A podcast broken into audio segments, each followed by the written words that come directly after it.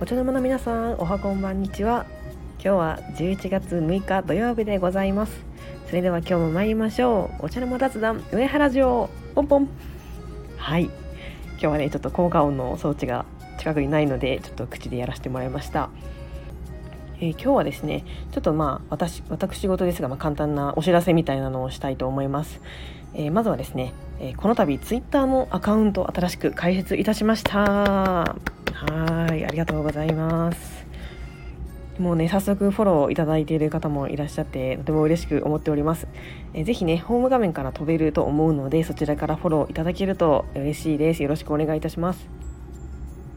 え、それともう1点、えー、名前をですね上原から、えウニに変えました。はいありがとうございます、これもね前々から気になってたニックネームだったのでまあ、あのもちろん前のね上原でも読んでもらってもいいですし、まあ、新しくウニって呼んでもらっても嬉しく思います。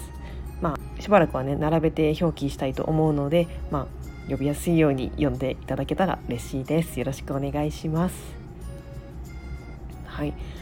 というわけでね今日は、えいよいよクライマックスシリーズが開幕いたします。はいまあね、どちらも、まあ、目が離せない試合だと思うんですが、まあ、私はねちょっと今までパ・リーグよく見てきていたのでオリックスファンとしてはパ・リーグの試合結果が気になるところでございます。まあねこんなねこう優勝するなんてもう今までなかったですからなんかねどっちが勝ち上がってくるかなみたいなそういうちょっと心の余裕みたいな高みの見物みたいなのがあってちょっとねあの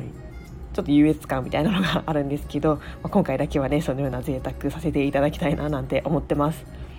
まあねでも楽天もロッテも最後まで強かったのでどちらが上がってきても非常に怖い相手ではありますよねバッティングも安定して打ってる選手いらっしゃいますし、まあ、ピッチャーもね強いピッチャーがどちらのチームにもいるということでまあこちらにねアドバンテージがあるとはいえ、まあ、3勝4勝される前に3勝しなきゃいけないのかな怖い相手ではあります。まあねでもファイナルステージまでもう1週間切っているので、まあ、それを楽しみにねパ・リーグのファーストステージの試合結果も楽しみに見ていきたいと思います。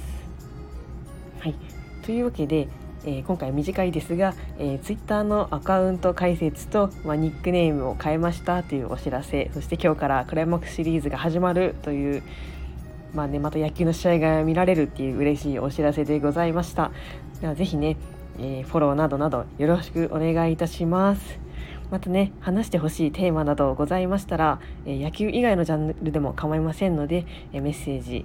お待ちしております。はいそれでは今回も配信を聞いてくださりありがとうございました。ではまた次回の配信でお会いしましょう。それではさようなら。